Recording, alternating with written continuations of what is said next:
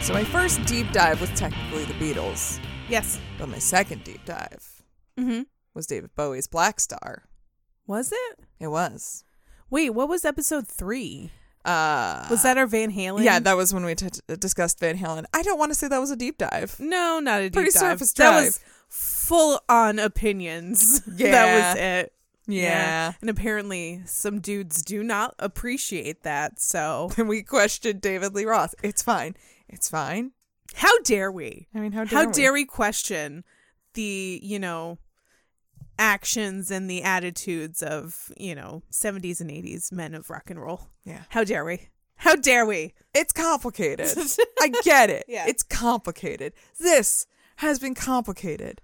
However, it Yeah. is. I feel that this is a fitting final episode for my deep dive. Yeah. It's David Bowie. Mm-hmm. I almost feel like akin, may you even say, to David Bowie, in that you know I'm I'm I'm taking my original works and referencing them in my final work. Oh, Yeah, look at look that. at this.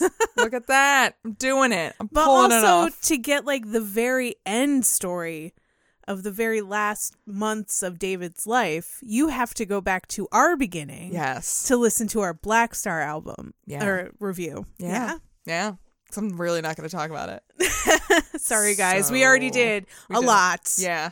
in the So- beginning. So we already did that. Yeah. Welcome to Rock Candy. So when you're done with this episode, go back to Black Star. We're okay with that episode. That Yeah. one's okay to listen to. Honestly, that's like the first episode. I'm like, no, this one's good. This one's good. yeah, this one's fine. it's good. We It's can do good. this. yeah, yeah. Yes, we are your weekly podcast, bringing you sweet treats from the world of music one last time. We've got, uh, yeah, the final deep dive episode here. Say it. I know. We're your hosts. I'm Maggie. I'm Ashley. And yes, we are concluding the story on David Bowie. And boy, oh boy, has this been a journey. I'm excited this episode because we finally get to talk about Labyrinth. and I am fucking here for it. I honestly could have turned this into a four parter Oh, yeah. or 'Cause- five parter or an entire series. This is a lot. This could've Technically, been it an is entire four series. parts if you count Black Star. Oh, touche. See? Touche. She did it. Folks, she did it. Are we inceptioning ourselves? Yes. No, that's not how Fine. inceptioning It's- works. It's, not, or Alright. is it? I don't know. I think we inceptioned ourselves. I'm going to say we did. Anyway, We at least time traveled ourselves. yeah, we abused the time machine just a little bit, just a Yeah. little bit. It's fine. It's fine. So, final thematic beer. And it, and you know what? We nailed it. We I don't fu- even have to know do what? six degrees of beer. You know what? I fucking nailed it this You series. did. I would And- also like to send out a thank you to all of the buoys that apparently have a never-ending supply of. Of David Bowie references for their beer. Seriously, This has been the easiest one probably so far. Well, this one is definitely the only overtly David Bowie themed one. The Yeah. other two were not overtly David Bowie themed.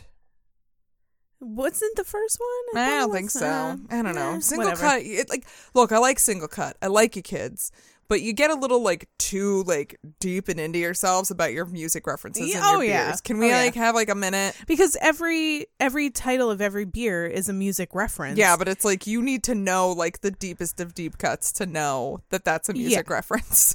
and it's kind of obnoxious. Also, I don't really like their beer. Mm-hmm. I like their so- beer. I think they have good beer, and their seltzer is delicious. The trip seltzer, The seltzer's good. yeah, I will give you that. yeah.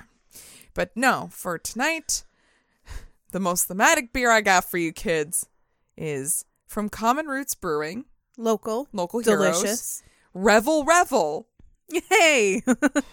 With the Ziggy Stardust it even lightning has bolt Ziggy on it. Stardust l- in lightning case bolt. you didn't get the reference. I know. Revel Revel New England IPA highlights a select blend of hops from the Pacific Northwest. Heavy dry hop additions of Sabro saturate your taste buds with waves of peach, coconut, and candied citrus. None of that is true. It just tastes like a very subtle Yeah. pine cone. That is to say, it is your standard IPA. you know what? It's good though. Mm-hmm. Yeah. It is perfectly again, um, perfectly suitable IPA. Mm-hmm. I would drink this. I have no problem. I don't even think it's going to give me heartburn. oh shit. I know.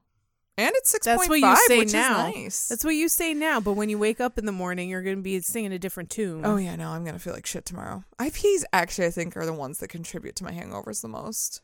yeah, they're harsh. They're very harsh, way harsh, Ty. Yeah. Um, but also, I do want to shout out Common Roots Brewing because they are a local brewery up in Glens Falls, New York. They actually burned down a few years ago. Probably, I Yeah. think the same year we started this podcast. And Yeah. it was really sucky and tragic, but they have totally rebuilt and they have come back stronger. I've been to the brewery um, just a few months ago. It was lovely. Yeah. It's really nice. So I'm very happy for them that they have risen from the ashes to ashes. Bigger, better, stronger, and uh, probably with better equipment this time around. Maybe. Eh, Yeah. I mean, it seems like a really like nice upscale Yep. kind of situation they got going on there. So I know you're not listening, Common Roots, but if you are, good job. Good Thank job, you. guys. Thanks. And thank you for making a totally drinkable IPA. But also, they have plenty of other beers that are spectacular. oh, so- seriously, they do. And, I we know have like drank them on this show. and I know that like that doesn't sound like a compliment, but, But that it is is. one hundred percent a compliment coming from like this is really drinkable. Yeah. Yo, bro, this is so crushable. Fucking the Yeah, most stop it. obnoxious thing you can call a beer is crushable. Yeah. I don't even know what that means. Oh, I discovered yesterday. Jeremy asked me as he was reading a beer description, what does it even mean, crushable? So I looked up. It is um You had to Google what crushable means. in a beer term, yes. Yeah. Apparently it is like a very easygoing, smooth drinking beer. It's like a session beer. It's like usually low in ABV. You Okay. can like drink it all day. The example they used was, yo, bro, the founders all day IPA is Mm-hmm. No. totally crushable. No. Oh Okay, my god. I might have added the Okay. yo bro. Yo, bro. anyway, that's enough bro talk. yeah, this is truly not a bro topic we're going to talk about. no. So, let's get back in to our friend Mr. David Bowie. yeah. All right. In December of 1979, Bowie was set to perform as the musical guest on Saturday Night Live. Throughout the previous years, he had become extremely popular, and now he was going to be exposed to the mainstream. Mm. Here it is, mainstream time. Saturday Night Live back when it was relevant. Back when it was funny? yeah, Yeah. Both things. Yeah. His multiple personas and avant garde aesthetic made him a hero to outsiders and art kids all over the world. And now he was going to put on, be put on full view for all the normies out there. Of course, he did not hold back any of his usual theatrics, complete with three costumes for one from a Dada inspired tu- tuxedo, uh, then a Chinese stewardess dress, and then topped it off with the use of a puppet and green screen to create this kind of cartoonish effect. It's you should look it up. It's fucking delightful. Billie Eilish, eat your heart out. Lady Gaga, suck a dick. Like, come on. But- I mean, they all they all reference Bowie as an influence for good reason. Yeah. Yeah. He also brought in captivating backup singers to accentuate the show. Performance artist Joey Arias and singer Klaus Nomi. Of course it's Klaus Nomi. That's how Klaus Nomi and the David Bowie connection yes. happened. I knew that it did at some point. Yes, and I felt bad that I didn't know, so I really wanted to include this because I felt bad for not knowing. Guys, if you don't know who Klaus Nomi is, I, that's the one artist I really wish I did an episode on because he is Fascinating. fascinating He is though. and a, a really huge influence in like German Mm-hmm. avant-garde music. and very tragically short life. Very much. Yeah. Very cool dude. Yeah. They sang and performed their own choreography behind David, and the whole thing was not something akin to the usual SN crowd. Um, yeah, they were like, okay, this is weird, but it was perfectly Bowie. But, you know, that's just what David was all about up to that point and continued to be about, bringing some artistic nuance to the everyday person. Yeah. And that was really going to be David going forward too, being like a like reachable artist to the normal people. Like somebody who is just like on on the edge of fucking weird but like accessible enough that everybody can understand it. Accessible. That was the word I was looking for. Yes. Yes, he's accessible. Accessible weirdness. David Bowie. That's David Bowie in a nutshell, pretty There you go. much. Despite some pitfalls along the way, manipulative contract deals, a nasty coke habit, some Nazi shit, and the end of his 10 year marriage, David you was know, just some Nazi just some shit. Nazi shit. But David was entering the 80s with a newfound positivity. Good. Yeah. No more milk and peppers. Oh no, he was very much done with those. Thank God. he gained weight. Holy shit. Like He didn't wait that long to get back into the studio either. That February, he went to New York City to begin his work. Brian Eno would not be coming along on this one, but David still had old reliable Tony Visconti by his side. Man, that guy. He put up with a lot. He put his nose into everybody's business. But, Tony like, Visconti? Yeah. Oh, yeah. He put his nose on everybody's spoon, too. Indeed, he did. If you had a spoon, he was there. There was no spoon that Tony Visconti didn't Did like. not sniff on. yeah, totally. Well, no longer wanting to just slap improvisational lyrics onto paper, David told Tony he wanted to take his time when composing these songs, lyrically as well as musically. Instead of just coming up with everything on the spot and just sticking with what they got because he wanted to just keep going, he would build on their ideas over time. What a newfound idea. Wow. what a novel idea. Oh, fuck. And David was still approaching his work uh, mostly sober at this point. The drink was still a thing, and he may tar- partake in a bump from time to time. But gone were the days of paranoid obliteration. Did he just stop? Did he go through rehab? He didn't go through rehab. Okay. He just like. Well, the time with Iggy was really crucial to both of them, at least Oh, going 'cause- to more social drug use as Yeah. opposed to constant drug use. Like at this Yeah. point, it was more of like, a, oh, I'm going to a party on Friday night. I'll do a couple bumps, or oh man, I'm like really fucking tired. Let me just take a bump. But it wasn't the same way it was before. That's so crazy that, like, you can just, some people can just do that. Yeah, some people can. Some people just get full on addicted and it completely obliterates their life. Yeah. And some people are just like, I'm doing this too much. I need to stop. Yeah, what's that like? Let me get my let me get my weird fucking buddy who does too much coke too. Yep. We'll just hang out in this house and just make sure we don't do coke. You go. And then we can reemerge and, you know, just do party coke. yeah, party go. Party coke is fine. Party Coke is just fine. So, but the same can't be said for everyone who came into the studio. They had Pete Townsend of The Who come in for the track Because You're Young. And that was, well, interesting. I'm sorry.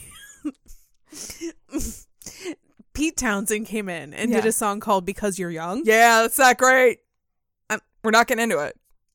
Just leave I'm gonna it. keep my mouth Just shut. leave it. Just leave it there. It's the- It's like it's like I'm, it's like you're my dog. I'm like, nope, leave it. No, leave it. Leave it. Get it out of your mouth. Get it Get out of out, your mouth. get out. Except leave it in your mouth. Oh my God, leave it in your mouth. He came into the studio already a sheet or two in, and when David asked if he could get him anything, he demanded a bottle of red wine, which he polished off all by himself. Who does he think he is? Peter Steele? He thinks it's Peter Townsend. it's, but he spells it Peter Townshend, which I hate. Yeah. Once he settled in and asked what they wanted him to play, they were like kind of at a loss of how to explain to this drunken guitarist what they wanted. So they simply requested uh chords. And he kind of looks at them and they're like Pete Townsend chords? Uh, And he's- chords. But then they're like Pete Townsend chords and he's like, "Oh, windmills." And then within 30 minutes he put down exactly what the track needed and bounced. I mean, you mean, want windmills. But like, Wow, wow, wow. I mean, was it really what the track needed, or were they just like, well, this is what we have. Better do what we need to do with it. Can it be both? I guess. Maybe. It works. It works. If it works, it works. But it like, works. how much work did they have to do to make it work? yeah, honestly, who couldn't else? Con- you know, what? it's fine. They did it. Fine. Another guest on the album who was arguably a bit more prominent and a less less drunk in general was uh, King Crimson's Robert Fripp. Robert fucking Fripp. Robert fucking Fripp. He played guitar on many of the tracks, including Fashion and Scary Monsters. This was a return for him, as I forgot to mention in the last episode, he actually also played on Heroes. Yeah. The finished project would ultimately be called Scary Monsters and Super Creeps. That's in parentheses. Released in September 1980, he was further departing from his classic sound, but was still taking risks. It was tipping itself into the world of art rock and new wave, but still had that familiar Bowie vibe. Mm-hmm. It's a great fucking album. That shit slaps. Love that one. Another interesting choice he made was to bring back a very old character, one that had not been seen on an album before. For the video to Ashes to Ashes, he dressed as Piero the Clown, a character from way back in his Lindsay Camp days. And the role of Piero was usually played by Lindsay, but David donned the makeup and costume, and not just for the music video, but also for the album cover. So that like caricature drawn, he's Mhm. dressed as the clown. Oh. Um, Yeah. And also, of course, in the music video for Ashes to Ashes, which is the lead single off of the album. And this song was his way of closing off the 70s, summing up his life for the listener, but using an old character for his portrayal of himself. He also makes mention of a guy that's been in such an early song.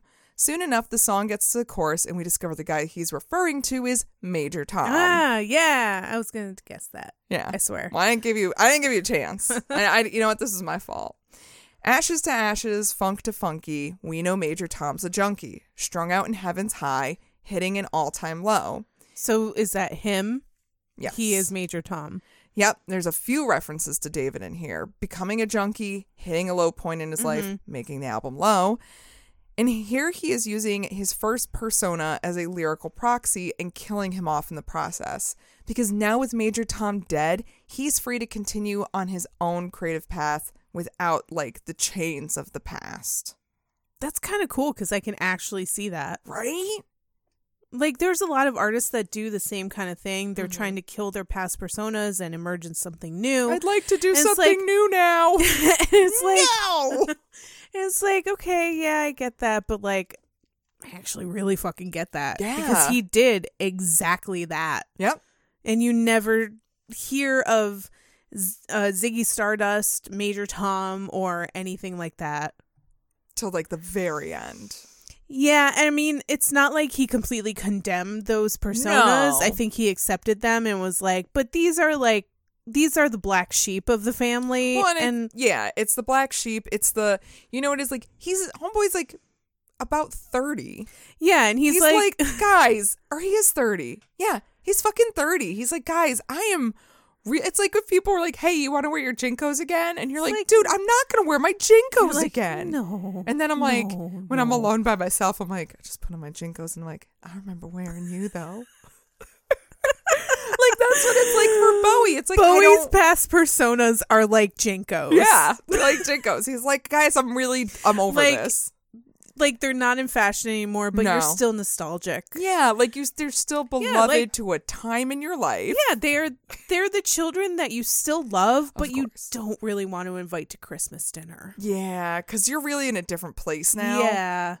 Being no stranger to wanting to create visuals for his music, he worked with David Mallet, who would also go to work later with the likes of Queen and Iron Maiden on a music video for this single. It would be the most expensive video made at the time, but like, don't worry, that shit gets surpassed real hard. Oh, It's quite like hard. top 50 at best at this I think point. every year it gets topped at least five times. Yeah. Like subsequently throughout the next three decades. yeah. But it is a really cool video. Um, so he dresses as Piero and walks along beaches and deserts, accompanied by a few Blitz kids that he has become acquainted with. Sorry, what are they? Blitz kids. Blitz kids. Okay. All right, so the Blitz scene was where the new romantic period would come about, and David Bowie was basically their patron saint. And the Blitz was one of the um, venues that they would go and like dance and listen to a lot of Bowie music. So what do you mean when you say new romantic? Okay, so new romantic is stuff like um like Culture Club, okay, uh, Duran Duran. Gotcha. So it's like gothy, but also like Gothy new wave. lots of bright colors. Yeah. Like I really love like bright makeup, but I'm also gonna dress in a top hat. Mhm. Gotcha. So Oh. yeah, that's new romantic. Okay. S- They've tried to say that Adam and the Ants is new romantic, but he's like, no, I'm not. No, shut up, anime. Ant. You are. like, you fucking are. Come on. I mean, you don't drink, don't smoke. What do you do? Seriously. I like I said, David's only about 33, but rock and pop are games for the youths. He still wanted to stay fresh and also welcome the new guard. So by having these kids in the video with him, it was his way of saying, I'm well aware that I've been around for a minute and staying relevant's gonna get harder. So I just wanna celebrate like where music is going right now. Mm-hmm. Like he always wanted to make sure everyone was aware that like I am like not going to begrudge where music goes. He wants to adapt, he wants to be a part of it. He as we go on, you'll see like he loves younger artists. He loves the people who've been inspired by him and therefore becomes inspired by them. That's sweet. That's Right? nice. It's great to see somebody that can do that. Scary Monsters would become a universally beloved Bowie record. It was a step in the right direction, not just musically, but also in being very raw and candid as and as an album as well. Mm-hmm. That same year, director Jack Hofstas was directing the Broadway play The Elephant Man and asked David to play the titular role. Mm. Again, acting always was a desire for him, and this would be a real epic role for him to take on. So is this the first one after The Man Who Fell to Earth? Did he do any movies or plays or he anything? in did, and I between? didn't mention them, and I apologize. No, that's fine.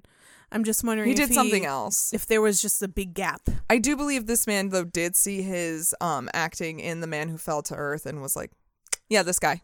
Allegedly they're doing a remake of that. Hmm. Um and I don't know how to pronounce his name, but the guy who was in 12 Years a Slave is supposed to be playing David Bowie, Okay. which sounds pretty fucking interesting. Okay. I, you know, I've never seen the original, so I can't I haven't even either. Have a, we should I can't do- have an we should opinion. watch that. we should watch a lot of David Bowie movies. After this, I'm like, I want to watch. I want to see the movies. one, the army one too. Oh, I have that one. We'll talk about that in a hot second. yeah. All right, Yeah, You yeah. sit. T- you sit okay, tight. I'll sit. I'll sit with my butt tight. tight butthole. Instead of using prosthetics to make him look deformed like the Elephant Man, everyone agreed that it would come across more sincere if he used physical movements to portray the main character's pain and subsequent feelings of isolation. So he would just do these crazy jerky movements and he did like these facial ticks. Huh. So instead of like a prosthetic, so he, because they just thought that would be more insulting than actually believable. And I- I everybody who watched the guess. play though said, "Yeah, no, he looked like he was in horrible pain the whole time." Because that was the thing about the Elephant Man too, is he was He constantly was. in pain. Oh yeah. But also, it was called the Elephant Man because that's what p- people saw him as Mhm. because of his defor- deformities. deformities. Yeah, I I'm interested. I wish I could have seen that yeah, because in order to see him portray his disfigurement and his pain without the use of prosthetics is probably very difficult. right. And I mean, there are photos. I didn't see any video, but it, there were some photos, and I was like, "Okay, yeah." I mean, it Yeah. looks it looks severe. So Yeah. yeah. I think I think Yeah, it he worked. was skinny enough. He can bend his He's ass in skinny. weird fucking Oh, ways. I'm sure. I bet he can, and all the movement work that he did when he was Yeah. younger, I, that really helped him to be able to just move in these ways that people normally don't. And you're like, oh God, you probably shouldn't do that. I think there was a warning before the play or somewhere in the program that was like, these are being done by a professional. Please do not practice these movements on your own. Holy shit! Yeah. Wow. So, I mean, must be legit in some sense. Everyone was impressed with what he brought to the stage, seeing that he not only took the role seriously, but had the chops to do serious acting. Yeah. Living in New York City during the run, he hoped he would have a little bit more anonymity. However, this would not be the case. Yeah. Fans You're in New York City. okay. Funny enough, that will become the reverse as New York City ages. Uh huh. I mean, it's the 80s. Fans would discover where he was living, or they would like find out where his stuff was being kept in the theater. They would steal stuff. And with his popular being as high as it was, he kind of just found it difficult to relax in the city because people would look for him. Yeah. Most disconcerting was one week when a group of girls kept coming to the show, which initially was just chalked up to like hardcore David Bowie fans. But one night during curtain call, they stood up and appeared to be pulling metallic items from their purses. Security bum rushed them out of there before anything could happen.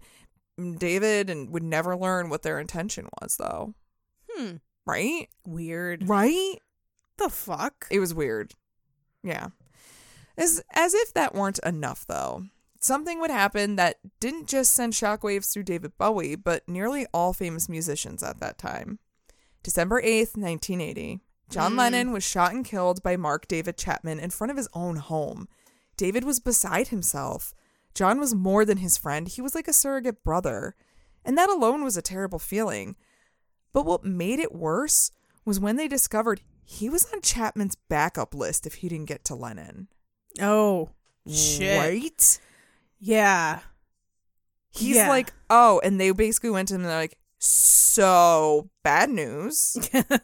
Don't want to upset you. Now, yeah. granted, Chapman at this point is arrested, but still, Yeah. a little nerve wracking. The production company offered to hold off on the show for a few nights for David's pr- protection, but he refused, and the show went on as planned, but with heightened security. and David would have like, you know, personal bodyguards and stuff. A lot of musicians did that at that time.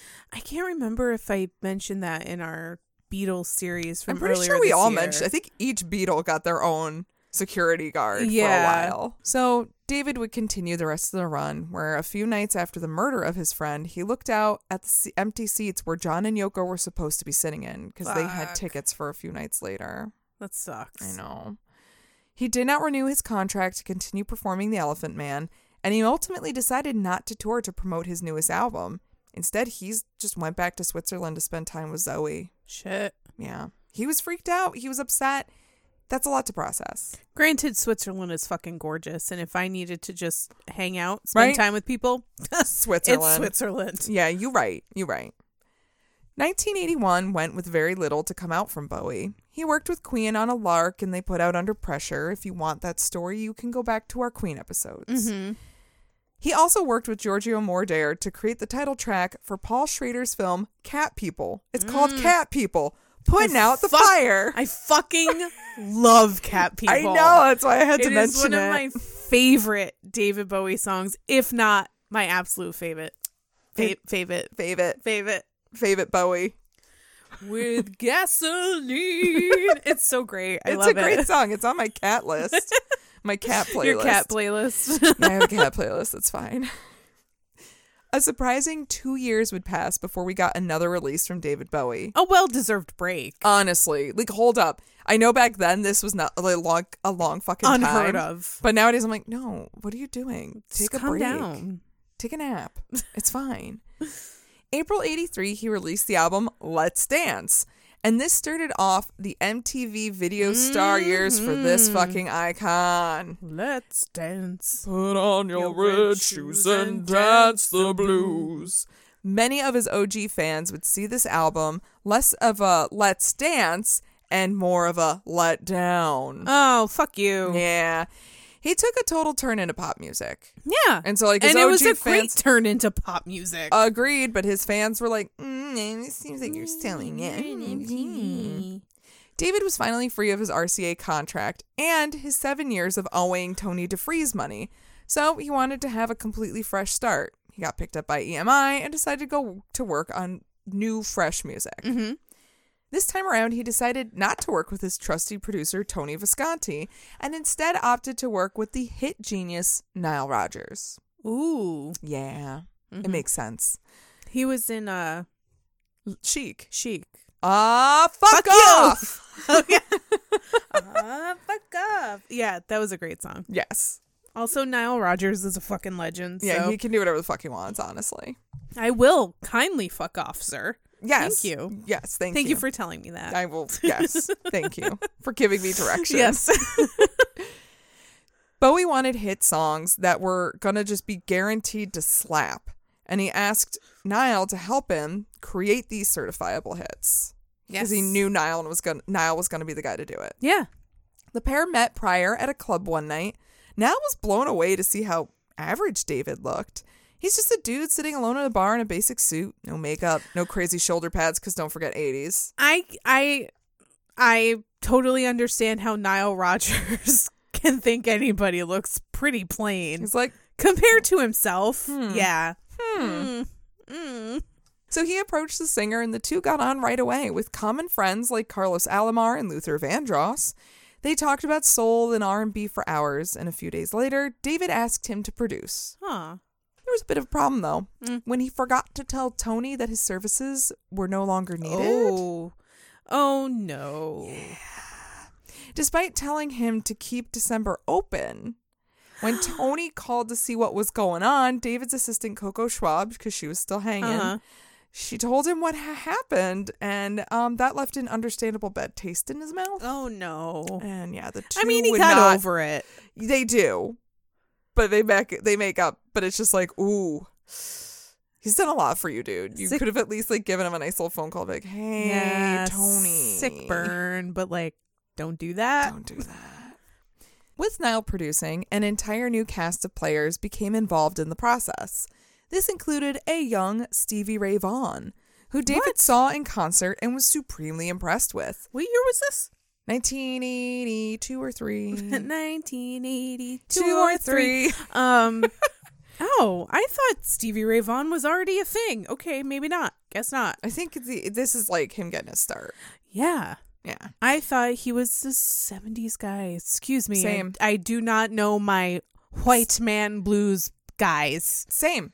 Same. Sorry. Watch me still be wrong somehow, but that doesn't make sense because I feel like he would have heard of Stevie Ray Vaughan before now. yeah. Yeah. Yeah. Uh, At first, Niall was confused by the choice, with Stevie being seen more like a blues guitarist. So he was like, How does this fit in? Yeah. But- yeah, yeah, that's a weird matchup. It was, but it turned out Bowie was right to select this guitarist. He worked well with everyone and added a color to the music that wouldn't have been there otherwise. Like think about the guitar solo in Let's, da- in Let's Dance. That's Stevie Ray Vaughan, but it, it's like it's funky, Really? but it has like that little like the blues Yeah. kind of twinge to it, Well, good for him. right? I was like, shit, all right. Sure. And it was cute too, though, because then uh, Niall and Stevie Ray Vaughan became really good friends. That's nice. I know. I like. I just like all the friendships that happen in this story. I'm like, oh, this is cute. This is who I am as a person. Like, oh, they're friends. That's cute. Aw. Stevie and Niles Being being best best friends. friends. So by losing Tony, he might have had an ugly departure from his friend and collaborator, but gaining Niall, he also had the thing he asked for: Yeah. certifiable hits. Let's Dance has everything from the title track to Modern Love, China Girl. Modern Love is so good. It's a certifiable bop. Mm-hmm. And the videos that followed put Bowie in everyone's TV on the daily with the help of a newfangled station called MTV. Oh yeah, the Mm. Let's Dance video is a a staple Yeah. of the early '80s music videos. Yeah. The China Girl one is kind of weird and they had to like ban it or like keep it on at night a little bit. yeah. There's like a potential beach sex scene. Oh. Oh, my Scandal. delicate sensibilities can't handle that. Oh. Bowie's videos were known for being high budget and featured many a beautiful people to look at. Mm-hmm. It was a path that he took to become a bit more mainstream, more recognizable to the masses, but it was also a way for him to just use more of his creativity and his Yeah. artistic side. I mean, he loves film, he loves acting, he loves visuals. Yeah, So, yeah, of course he loves making music videos, bitch. that's like his two favorite things put together. Yeah. He's like, "Oh, this is perfect for me. I'm doing this now." I can do my music and also film. Yes. yes. Yes. While he was enjoying the fruits of that success, he was dismayed to see that MTV did not offer such graces to everyone. In Hmm. 83, during No the. fucking shit. Surprise, surprise. I mean, how many fucking white people did you see on MTV? a lot. A whole fuck ton. How many David black Bowie. people did you see? Oh, not a lot. David Bowie steps like, Wait a minute. This seems weird. Hmm. Mm, It's blindingly white in here. hmm. In 83, during an interview on MTV, he questioned why they don't show more videos of black musicians. Yeah. Because they put out amazing content. Like, this is the time of Michael Jackson and Quincy Jones and New James Brown Edition. and new, is it New Edition? yeah, New Edition was around. Sure. I remember mean, watching New I don't Edition on know MTV. how I think they were a amazing- little bit later, but I don't know still. How amazing New Edition's content was, but sure. Hey, Candy, Candy Girl, Girl. is quality content. All right. All right. but MTV basically responded by saying the station had to kind of like we got to play the videos that fit the expectations for like the whole country, not just New York or LA, but like the Midwest as well, claiming that they would not respond well to a string of black faces on the TV. I see your brain's blown up a little bit. They basically My brain is fireworks right now. Yeah, I'm, I'm watching. It's I'm kind of just fun. like- it's- inside my head, I can hear it going pew, pew. and over here I'm like, and the rockets red glare. That is very Midwestern, but you know. Yeah. I- well, so to- I I get it, but also like you. that is fucked up. well, so here's And you should not be catering to one section of the fucking country. well, that's exactly where B- Bowie goes with that. He actually says, "quote Don't say, well, it's not me, it's them. It is not possible. It should be a conviction of the station and the radio stations to be fair, to make the media more integrated." It was something out of the ordinary to question the intentions of A- MTV, basically calling them racist. He's basically saying, you have the power to tell people what's cool. Yeah. And instead, you're letting, you're blaming them for why you can't show cool things. yeah. And it's like, no, like But that's also- bullshit. Don't fucking do that. But also, do you think that no black people live in the Midwest? no. It's very much diverse in the Serious. Midwest. It's diverse everywhere. Especially in the city centers.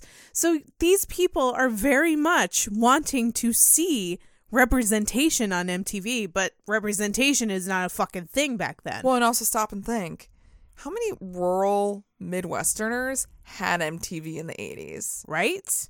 Like, not a whole fucking lot of Pump them. the fucking brakes. it is a cable channel. And it was, you had to, like, that was a premium one back then. hmm So you had to pay, that was like an HBO. Yeah.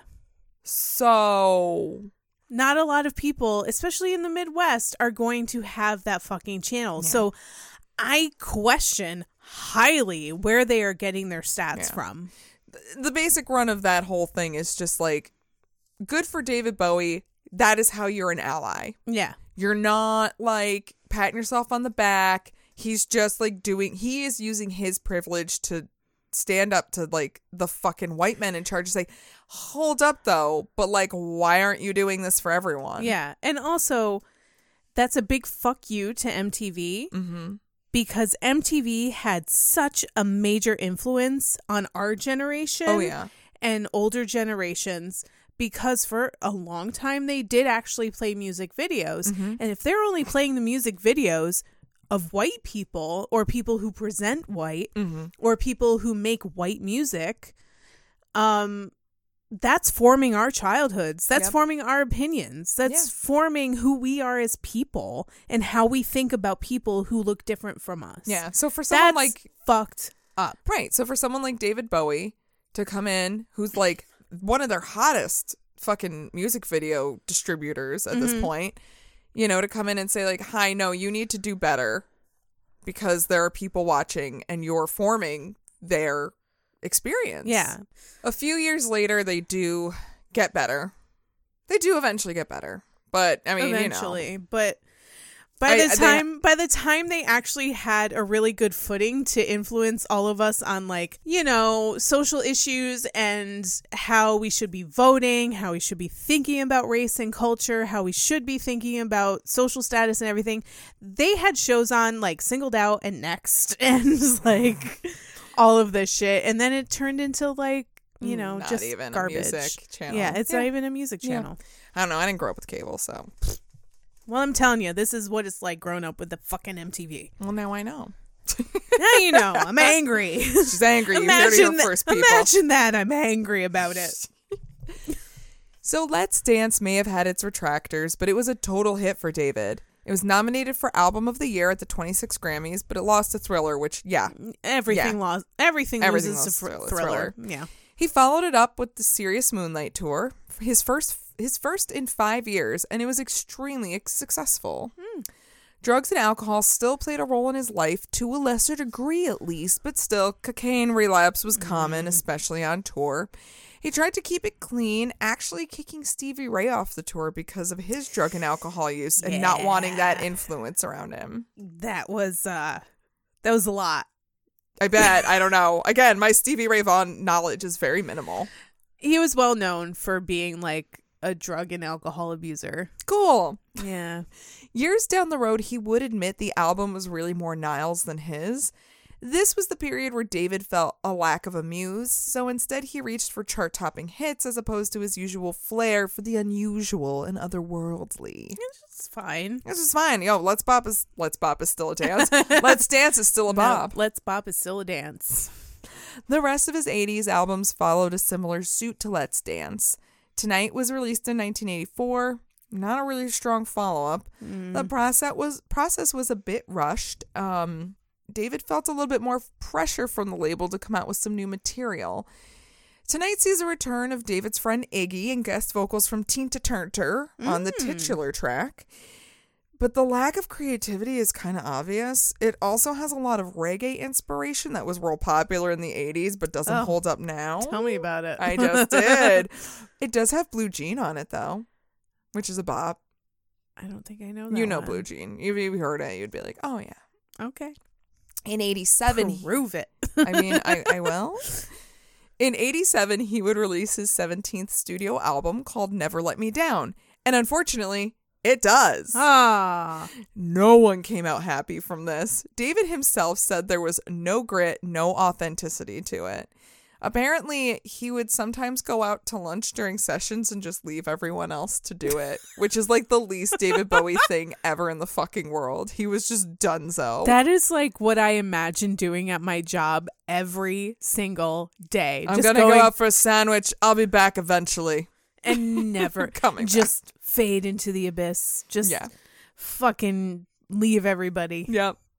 I'm done. I'm done here. Yeah. Like, it's just kind of the opposite of what Bowie would normally do because he's so particular. Yeah. He even brought back Cal- Carlos Alomar and his childhood friend, fellow musician Peter Frampton to play on the album, but nothing could bring anything recognizable to what we expect from Bowie on this record. Mm. It's rough, especially when he brings Mickey Rourke in to help him rap mid song on Shining Star. I'm sorry, Making what? My Love. Remember how I made you listen to that song yesterday? sure did. Mm-hmm. Shining Star, Making My Love. You know, how there's a rap in the middle. Yeah. You know who's rapping on there with him? Mickey Rourke. Mickey Rourke. How did that happen? Mm. Why? Honestly, not really sure. What? He what? met What? Mickey Rourke apparently met David Bowie in London. They were getting on, they were chatting, and Mickey Rourke's like, Hey, can I be on a song? And Bowie's like, All right. What exactly made either one of them think, yeah, I can rap? Drugs? You know what? Like, I don't know Alcohol? what I made don't- Getty Lee think he could rap. What has made mean- every white man in the world think they can rap? There's like maybe two exceptions to that rule. Ugh. But for the most part, I'm sorry, white men. You can't rap. And white women, we And can't white, rap either. And white women cannot rap. I can do a good salt and pepper karaoke, but Right, I am that's not a, karaoke. rapper. That's yeah, exactly. You're not There you're is not a running complete- around. They are two completely different things, and I'm sorry. Yeah, I don't Mm-hmm. I don't know. David Bowie, Mickey Rourke, Debbie Everyone, Harry, Stop it. Getty Lee, stop trying to rap. Right? Stop it. You you sound real fucking white. It doesn't work. It's- It it's- doesn't work. It's cheesy. It's geeky. It's it's not good. It's not good. Stop it. Okay, so maybe his solo albums are leaving people with a little bit to be desired, but he was honestly killing it in a new medium, film. mm-hmm. He was acquiring big roles in a lot of movies that may not have been blockbuster hits, but are definitely cult classics. I'm so excited. In 1983, he played an aging vampire in Tony Scott's The Hunger, I'm sorry. which I really want to see this I movie. want to see it so bad. It Like looks everything I have seen of it, I'm Terrible. like, this is fucking I horrible, can't and I tell want you to see it how many trailers I watched yesterday, so bad. and they are all like, "I need to watch these." like this, this movie makes no sense. I don't understand what's you going know, the on. editing's fucking the atrocious. editing is going to be horrible. The acting is not going to be great. I mean, it's going to be as good as Susan Sarandon and David Bowie are capable of in the, In the early 80s 80s, to a yeah. script like this. Exactly. And that is why I'm going to watch it. Yeah, yeah, yeah. In the same year, he would have a lead role in Nagisa Oshima's Merry Christmas, Mr. Lawrence. Ah. In that, he plays a British POW in a Japanese occupied territory in World War II. I've seen this, I have it. Uh-huh. I like it, but it is kind of strange. Um, Yeah. it has a strange vibe to it. Um, the I- biggest problem I think it has is it needs to be remastered with better subtitles. Yeah. I think if the subtitles were better, because the audio is very, very fucking quiet. Yeah. And Jeremy and I tried to watch it, and like the subtitles are absolute Not good. shit. I I feel like it's going to be about as weird as you would imagine a POW movie starring David Bowie and John Lennon would be. Oh, and John Lennon's not in it. Oh, I thought this was the John Lennon movie. No, it's just David Bowie. Of course John Lennon's not in it because it's after he fucking died. I'm an idiot. Well, I mean, but you Um, didn't know what year it came out. I'm gonna let no. you have it. Then what was the one that John Lennon was in? I don't remember. I thought it was with David Bowie. No, Well, fuck me. that's fine. All right, whatever. All right. there were a few other fun parts, like a cameo in the Monty Python heavy Yellowbeard, and a part in the 1986 film Absolute Beginners, which he wrote the theme to, which is a great song that I never would have known if Lewis didn't always sing it at karaoke. So thank you, Lewis. I learned something from you. There you go. But let's just talk about what everyone's here for. Yep. Jim Me. Henson's 1986 musical fantasy piece de resistance, Labyrinth. Yeah.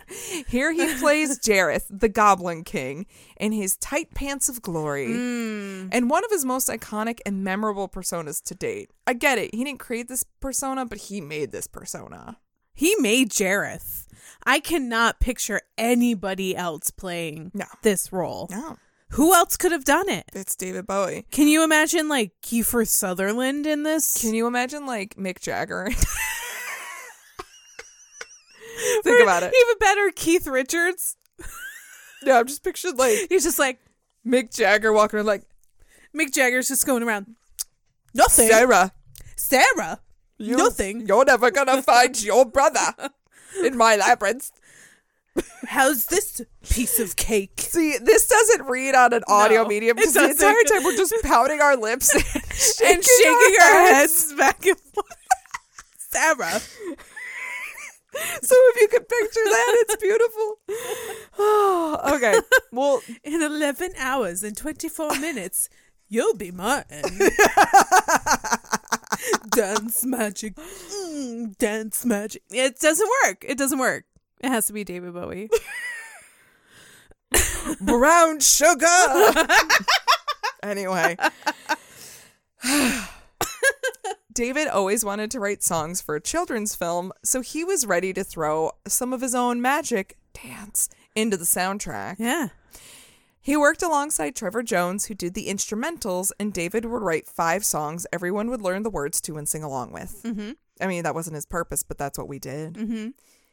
This movie is very much imprinted in my brain. Mm-hmm. This is this is my childhood. This is a lot of our generation's people's childhood. yes. Now, really quick, I didn't grow up with Labyrinth. I grew up with Legend. However, as I got older, I discovered Labyrinth and I love it. Oh, I grew up with Legend too. Mm. Like Legend, Labyrinth, and Neverending Story were the trifecta.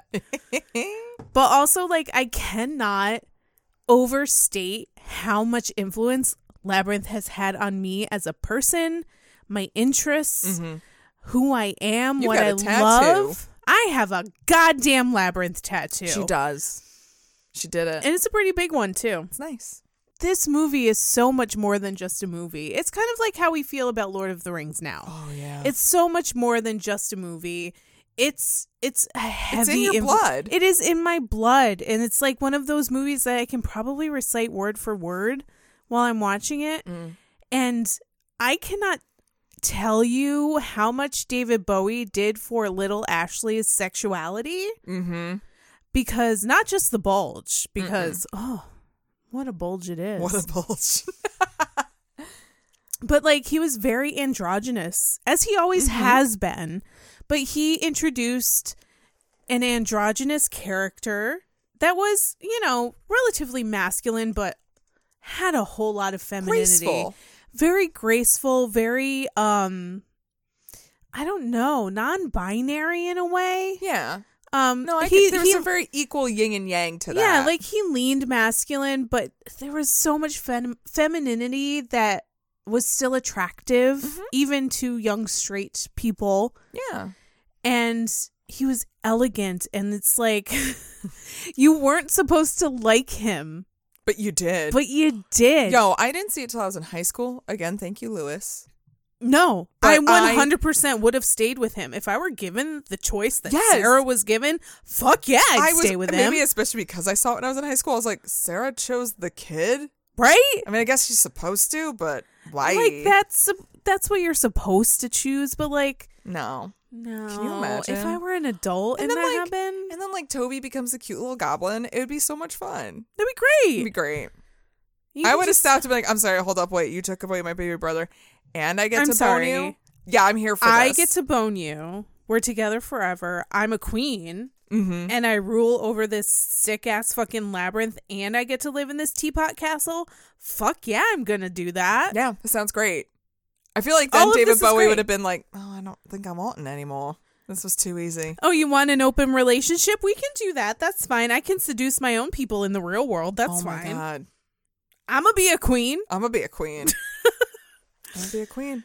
But yeah, this is one of those movies that I loved as a kid. I still love it as an adult. Yeah, It does it holds up. Mm-hmm.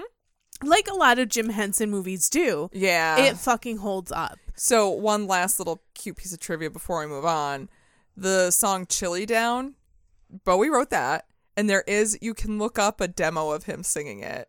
Is that the fiery song? Yes. It's really It's called cute. Chili Down. It's called Chilly Down. I thought it was getting down with the fieries. I mean, that's like, you know, it's like cat people getting down with the fieries. Yeah.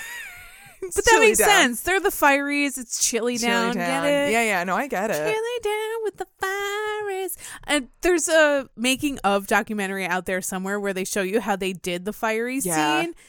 And it's fucking amazing. It's so cool. And it was before they had green screens, so they used a black screen. yes, that's right. And all of the puppeteers dressed head to toe in black and attached the Fiery's puppets Mm-hmm. Yep, to, to the- their bodies, to their right. bodies so that they could actually move them around like an Yeah. actual like human. that's what David Bowie did in his SNL performance. That makes sense. Yeah. That's where he got it. So fucking cool. I fucking love Labyrinth. I wish we could go on a tirade about how much I love it, but I will stop now. I have so much notes. I have, but also I have so many mental notes about Labyrinth. Yeah. David didn't just focus on music for films, he did a few side projects as well. Like most artists in 1985, he performed at Wembley Stadium as a part of Live Aid. Mm-hmm.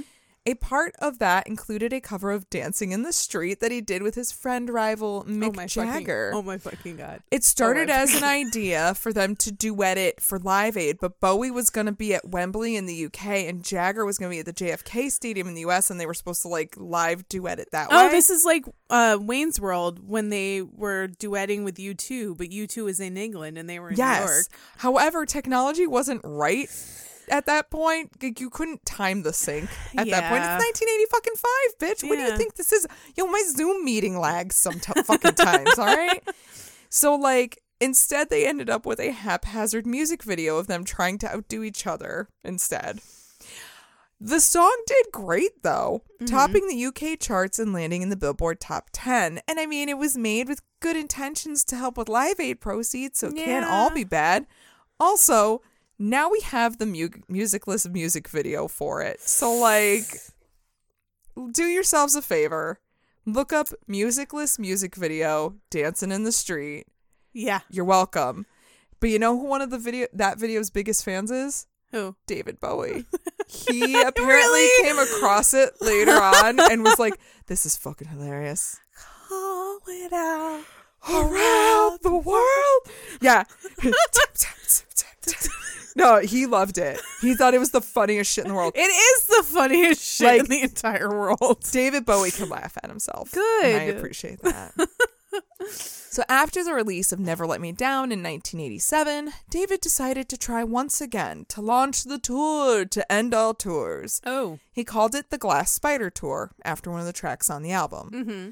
It would be a multimedia experience, complete with music and visuals to entertain all attendees.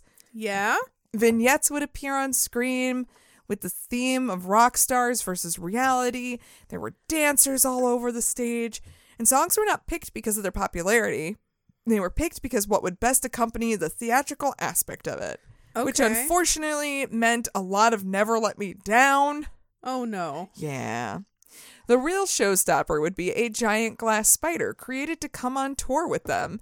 It was 60 feet high and 64 feet wide. Hmm. Oh my god. The legs were filled with color changing lights, and David would descend down to the stage from the spider's stomach at the beginning of each show. Was he trying to outdo Iron Maiden or I don't something? even know if Iron Maiden like had Eddie the way they had him at this point. Yeah, they did. Well, then I mean- he's trying to outdo Iron Maiden. But I mean, probably not that big. No, it was a lot. Yeah. it was a lot. David actually invested over 10 million of his own dollars to help fund it. 10 million I in know. Mm-hmm. 1980s dollars? Holy fuck. Yeah. Honestly, though, it's probably about the same as it is now because it was the 1980s and trickle down economics. That worked, right? Totally. That's why we keep doing it. Just to transfer the set from place to place cost a massive sum. And then he discovered that Spider was too big in a lot of the venues, so he had to have a slightly smaller one made, and this one would be called the Junior Bug set. They're not bugs. I know, that's the best part. They're not bugs. They're arachnids. God damn it. but the tour sold like gangbusters. People wanted to see this elaborate setup. However, critics did tear it apart, saying it was bloated and overproduced. Which You're might bloated and overproduced. to say this might have some heft. However, what I do want to say is for what it's worth, this tour did change the game for larger acts going forward. Artists like U2 and Madonna Yeah. would catch this tour and use it as inspiration for their own shows, realizing that they can go much bigger than they've been before. yeah. This show was like the very beginning of lavish arena tours. I mean, think about like the crazy shit you've seen in like s- big pop acts. Like Mm-hmm. I've seen Lady Gaga perform. Yo, this girl. I'm like Bowie, Bowie, Bowie. How much Bowie inspiration do you have, girl? Is all of it? Okay, cool. it was really good though. It was a really good show. But yeah, I mean, like shows have turned into theatrical performances now if they're in an arena because you can't just be on a stage and sing in an arena. Yeah. It's just not going to work anymore. Especially if you're going to pay $200 a fucking ticket. But at the Seriously. same time, it's $200 a fucking ticket because these tours are such grandiose, you know, productions. they're just so, they're just going buck wild. pretty much. Another decade was ending for David Bowie, who would be hitting 43 at the beginning of 1990. So old. I know. Nowadays people wouldn't blink an eye at that number. No. But back then, people were appalled that he even had the balls to keep trying. They said he was washed up and he even had to fight off rumors that he had issues with arthritis. What? He's 43.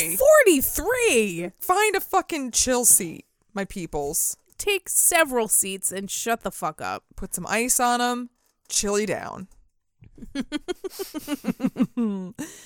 he was about to throw in the towel and focus instead on his art. But during the Glass Spiders tour, he happened to get a demo tape from his PR manager.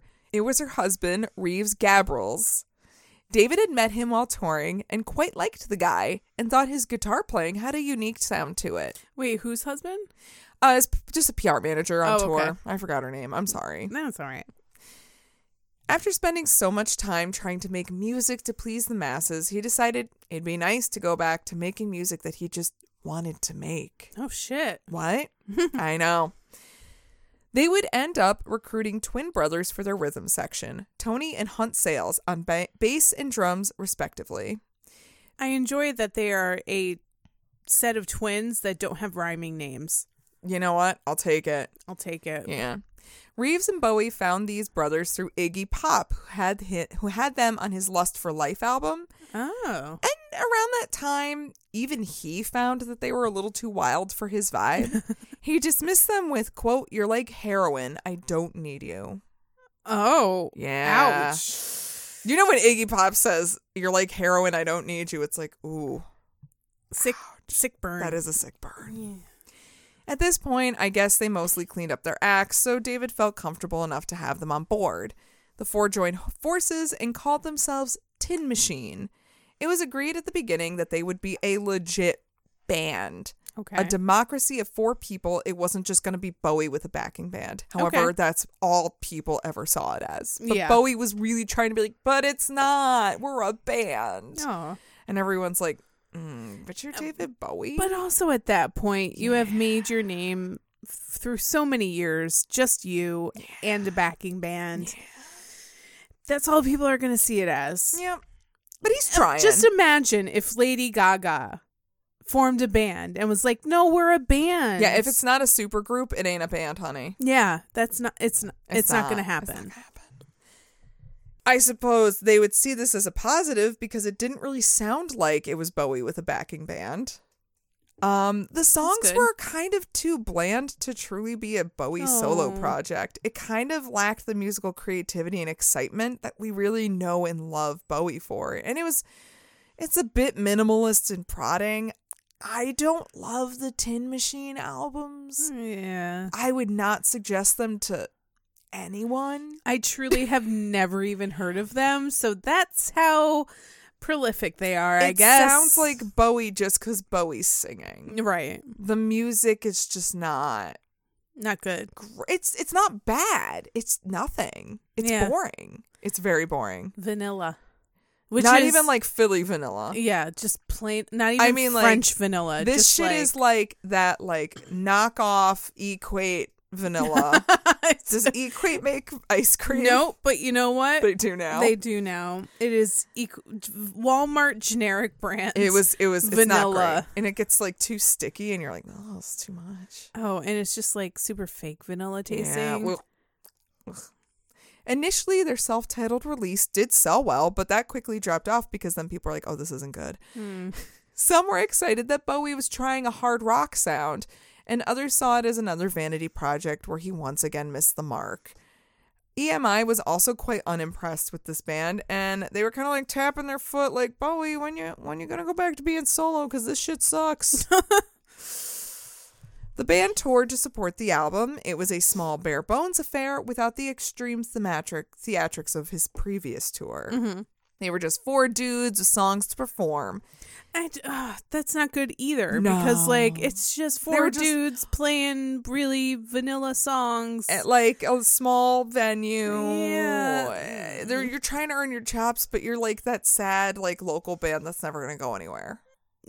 who sounds just like Finger Eleven and is just like, yeah. They didn't sound like Finger Eleven. They sounded I like know. '90s hard no, rock. No, I'm just I'm just thinking of like some generic '90s band Fair enough. that's just playing clubs, opening Yep. for Nickelback. Yeah. And you're Finger. Like, "Ooh." oh, you, you Ooh, sound ooh. like Finger Eleven. Ooh.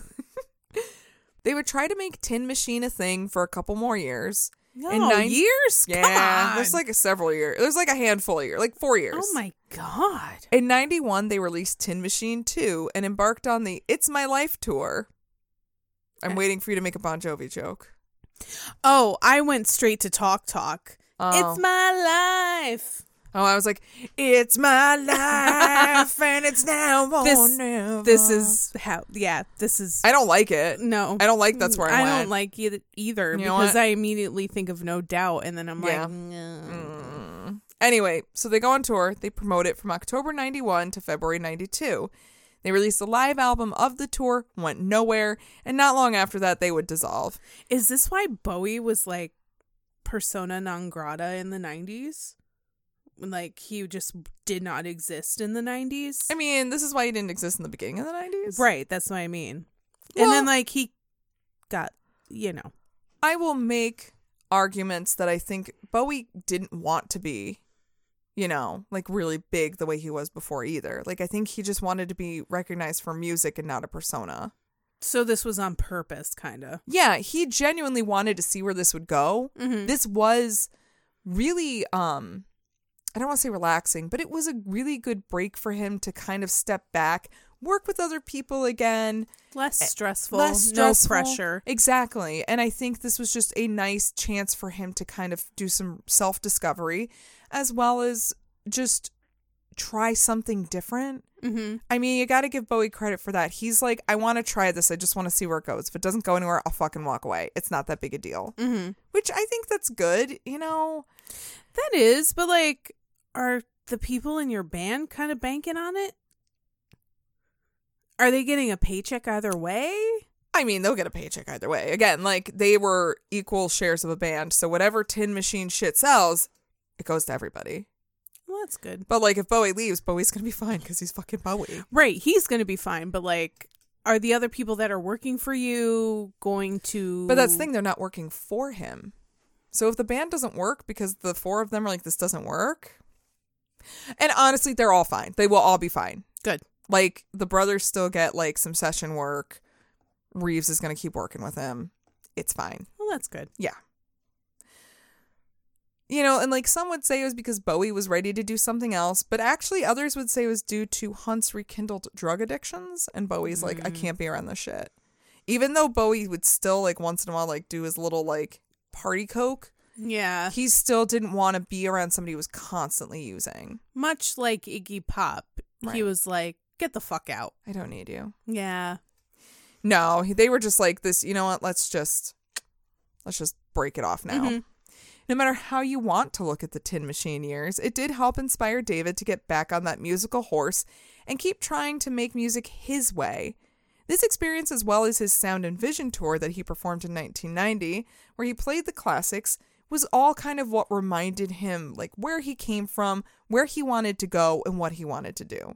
So this was a really good sidestep for him Mm-hmm. personally. Like, yeah, maybe the music's not great, but that's fine. He makes some bops.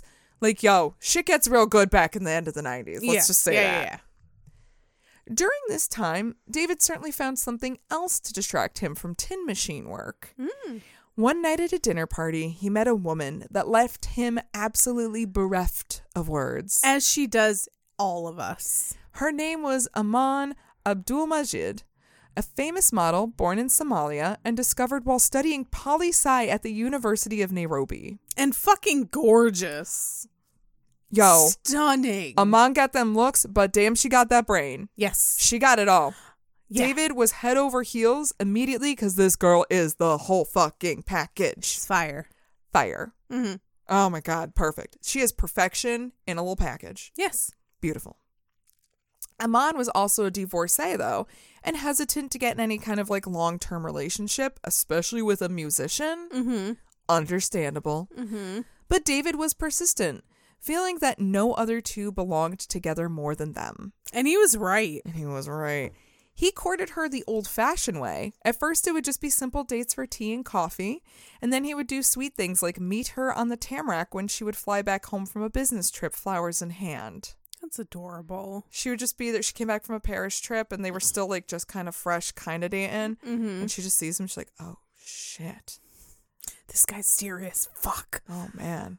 Like one time her like shoelace was untied and he like stopped to like tie it for her. He had like, she was like blown away with the fact that he would do- hold doors open for her, which makes me like wonder, like, girl, where did you come from? like that's a bare minimum for I just mean- humans in general. Yeah. But yeah, I like he just did the sweet old fashioned courting with her. And he's like, I will take my time. You're worth it. This is gonna fucking Aw. happen because I'm fucking in love with you. It's very Their sweet. fucking story. Honestly, if it melts were my me, cold, I dead would heart. probably be super weirded I out know, right? and be like, "What the fuck are you doing? You are creepy. Leave me alone." I think Bowie also has a genuineness to him that And- wouldn't make it creepy. and hopefully, a non-threatening nature that would make it not creepy. Mm-hmm. Yeah. So I think I think Bowie has the ch- charisma to make that Yeah, work. Mm-hmm. The charm. He's also David fucking Bowie. He's also David fucking Mm-hmm. Bowie. So who are we to judge? Honestly, who are we? They would develop a loving bond and a strong relationship. Aman would tell people that she fell in love with David Jones, not David Bowie. Aw. She was one of the few people who got to see him at the core of who he was. A year later, he would propose, and she would, of course, say yes. They would marry in April 1992 and would stay together until death did them part. Yeah. Marrying Amon finally gave David that final push, too, to completely give up on drugs and drink. He still had a hard time with the cigarettes, but like once their daughter came along, like in another Yeah. few years, he was gonna like slowly drop that habit, habit too. And from what I understand, they had a very lovely house in upstate New York. I was gonna talk about that later. I'll shut up about it. no, you're fine. I thought you didn't know. It was gonna be a little treat for you.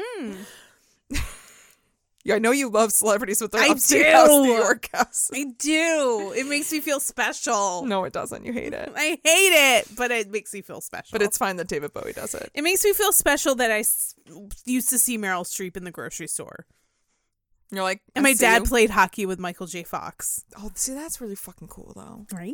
That's cool. Your dad didn't deserve that. He didn't, but you know what? It happened, and I'm still gonna brag about it. With a refreshed look at music, David went back to recording. He asked Nile Rodgers to come back, but this time he wasn't looking for him to write hits. He wanted to experiment more into electronica and R&B sounds cuz like you know, we're in the 90s, electronica. Come on. Like Yeah. R&B was in a new kind of like form. Oh, it was New Jack Swing. Oh god, New Jack Swing. That wasn't what he was looking for, but like, No, can but, we just stop and be like, but can we just stop and appreciate New Jack Swing? Just a moment of Because- silence for New Jack Swing. Ultimately, while the recording process wasn't a toxic one, they tended to butt heads a lot, with Niall bringing a lot of commercial riffs to David, which got rejected outright. It just sounds stock, man. He's like, that's, oh, shut up, Lars. I can't even. I can't even. It just sounds stock. Delete that. Delete that. They agreed on some of the more experimental sounds, but overall had differing views on the end result. A few other old faces came back for this album, too Mick Ronson on guitar and pianist Mike Garson. Oh, I know, he was like, hey, wow. old friends, come back. And they're like, all right. And even Bowie's saxophone. it would be featured more on this album than any other. No shit. and everyone would be like, Bowie's okay at saxophone. He's not. He's not doing any sexy sax riffs. but he's, he But is he is passable. a he is a serviceable He's sax. a serviceable, serviceable serv- sax serviceable player. sax player. And now you know we've Uh, had too much to drink. And we've had a lot of nine and ten percent or so. Yeah, we're not doing ourselves any favors. The resulting album was 1993's Black Tie White Noise. It lacked some cohesiveness, but overall was a step in the right direction. David was getting his footing back. Going to electronica was a good move for him. Mm-hmm. One song on the album that's painfully personal is Jump, They Say. It was written for David's elder half brother Terry, who died eight years prior when he escaped from Cane Hill Hospital and took his own life. Oh I shit. do not want to get into the details of that. Just know he took his own life. Bowie was incredibly crushed by it, and of course, it affected him for the rest of his life. Yeah. That is something that is hard to deal with. Not just the fact that he had um mental health issues his entire life, Mm-hmm. but I mean that is a tragic way yes. to to go. yeah. I mean, mental illness is no joke. And no fucking joke. you know, hopefully as we've gotten more accepting to normalizing it, people can get help they truly need and don't have to feel like there's only one way Yeah. out. It's kind of it's upsetting because um maybe if he could have held out another decade or so, Mm. he could have really gotten probably better help than he was Right. getting before. but who even knows like if Who like, knows? his quality of life. I don't know what kind Yeah. of facility he was at or, you know, what was going on, Yep. what his treatment was, who knows. Yeah. But I mean, it, it could have at least been more accepting. Yeah. It just it was overall just really tragic. It's just sad. Yeah. It sucks. So interestingly about the song, there's like this funk contemporary jazz instrumentation that is really striking against the lyrics. It's just about this hopeless man at the end of his rope, but it's really indicate indicative of Bowie at his most creative storytelling. Like to listen to the song, I really suggest it. It's a great song. It's like this like wild like you know, contemporary jazz like really kind of all over the place Mm-hmm. which I think um is attributed to like Terry's mental illness. Mm-hmm. Um and just like these lyrics of this, this man who's like I don't know where to go, I don't know what to do. Mm-hmm. You know, I think that's like David Bowie at his best doing that, having those dichotomies against each other. Yeah. Just I don't know, just thought it was worth mentioning. Highly suggest that track especially off of that album. It is a good album and I think that's a good track definitely to start with. Mm-hmm. He was able to take his experimentation to a new level for the soundtrack for the BBC movie adaptation of the novel The Buddha of Suburbia. It includes nods to his earlier work, From the Man Who Sold the World to Low. Also, it's the bridge that brings us to the rest of his work for the decade. Mm-hmm. Like, you listen to this, and then you go into the next, and you're like, oh, yeah, this makes sense. Mm-hmm. Namely, it helps us to understand how David got to recording the album One Outside the Nathan Adler Diaries, a hypercycle. Some people just call it outside, some people call it one outside. It's like Okay. the number one outside. This is some rush shit. I'm enjoying it. Oh, This is- you're this gonna- is- oh, you're gonna- Is this is Big Chongus? This, this definitely has some big chongus vibes. Big Chongus energy? Yes. Yes. BCE. E. Big, Big chongus, Chongus energy. energy. That can be our motto for 2022. I like it. It can be considered another concept album in the Bowie discography for sure. Oh yeah, this is big chungus energy. I'm feeling it. Oh, just wait. It follows the story of Detective Nathan Adler investigating the murder of a 14 year old girl.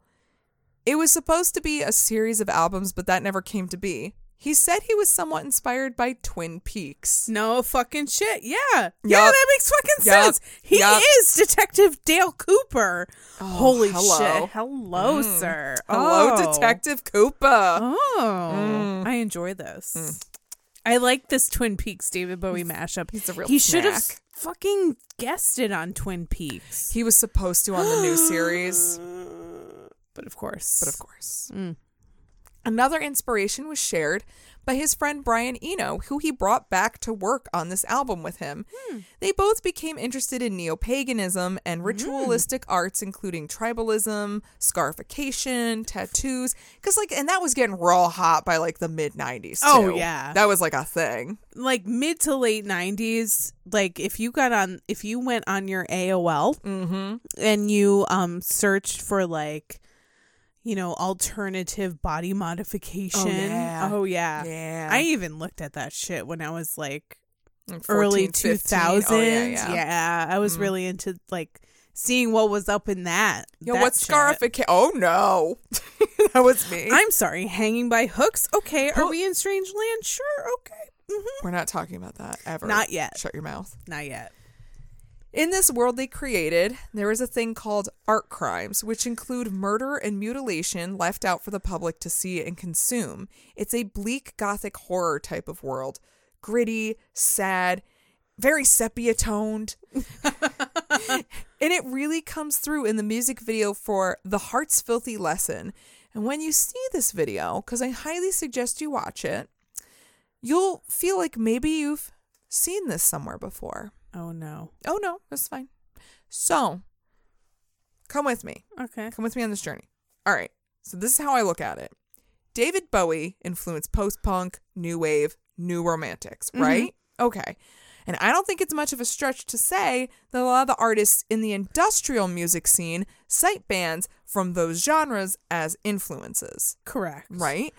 Especially a certain Trent Reznor, who also looks to Bowie as a muse for his own creative juices, indeed who listened to Low like all the time while he was writing Downward Spiral. including that one bird that you know he really liked when he worked at the pet shop His Bowie bird. his bowie bird i'm sure there was a bird that looked like ziggy stardust or some shit and he was like Aw.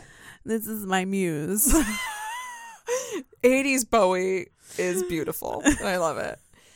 So Bowie is not so much up his own ass, as I explained earlier, that he Mm-hmm. can't learn from the new guard. And after grabbing Nine Inch Nails Downward Spiral, he was moved to try out some of this like dark electronica bass sound. he was like i do want to fuck you like an animal He's like, hmm, also i'm inspired by the shell he's holding up what is that? What a is conch? what is this a conch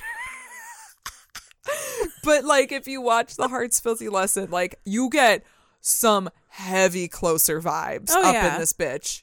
yeah Like it's it's so it's yeah. yeah like i Yeah. said i do want to fuck you like an animal He does love that conch shell. i do want to feel you from the inside My God. Probably that's also how he ended up having Nine Inch Nails open for him for the outside tour from 95 to God 96. Damn it. That must have been an amazing show. Can you imagine if we were old enough to appreciate and go to that show? Imagine. Can you imagine? I, I am, and I'm, I hate my I life. hate myself because I have not gone to that show. So just wait. And this tour would be very on Bowie indeed. First of all, it attracted mostly Nine Inch Nail fans who, for some reason that is completely lost on me, didn't like or even know Bowie. I, yeah, like I want you to understand that these people who were going to the show who weren't us didn't appreciate what they were seeing. Um. Yep. Yep. Mm-hmm. Did they burn at the stake as soon as they exited? I hope so. Because they should have been. Trent would open with some Nine Inch Nails stuff, and then he'd do some Bowie stuff. Then Bowie would come out. They do some duets, incre- including the incredible fucking duet of "Hurt" that they do which is still probably the best thing I've seen in my fucking life. Yeah. but also People like didn't appreciate this. kill me. Kill me. Um, but also that sounds amazing. Yeah.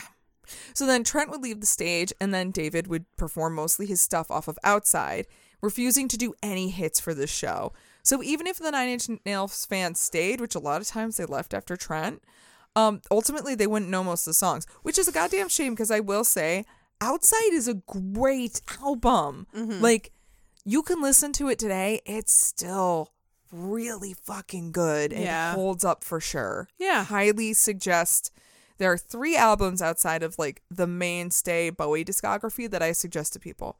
Outside, Earthling, The Next Day. Those fucking albums are so good and criminally underrated. Just throwing that out there. Fight me if you don't agree. I mean, I kind of feel like anything he put out in the '90s is probably criminally underrated. Yeah, for the most part. Except for Tin Machine. I'm sorry. I mean, okay, I'm sorry. mid to late '90s. Yeah, there we go. That's better. That's better. But like this was fine with David. He wasn't gonna compromise, and there was probably something about subverting the expectations that gave him a little smirk. Yeah. You know, like yeah, of course you don't like Hey. hmm, this. Hey, you suck my dick, Oh wait, leave it. gargle my balls, bitch. I, I don't d- fucking care. I would love it if that's what Bowie was thinking, but I doubt it. Like, gargle my balls Yeah. the whole time he's performing. Gargle my balls, gargle my balls. people people accused him of just like being some old dude trying to be hip but in fact he was merely following his own creativity the fact that not many people got that was probably a sign that he was doing it right Yeah, also like the 90s can we talk about and that? also the '90s were such a cesspool of garbage. but also a cesspool of wonderful and and a cesspool of wonderful that was completely underappreciated and is just now getting looked back on with favorability. Mm-hmm. so many bowie albums are like now that they're re-looking at it i'm like how about you re-look at my balls Mm-hmm. How about you gargle my balls? Gargle my balls. Look at my balls. Gargle my balls. Yeah. Do it both. As I talked about in the Nine Inch Nails series, David and Trent developed both a friendship and working relationship. Trent was brought on for the track I'm Afraid of Americans, featured on Bowie's next album, Earthling. Yep. Again, fucking solid album.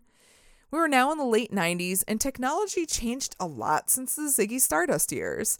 Still all about experimentation and inspired from everything he was seeing and doing from the outside tour, it was easy to dip right back into the studio and work on his next album. And he brought back Reeves Gabrel to co produce, and they brought on Mark Platty, who was well versed in the world of digital production. So then Earthling would be his first album made completely digitally. That's so c- weird and crazy. I know. But he was, and like Bowie was like here for it. Yeah.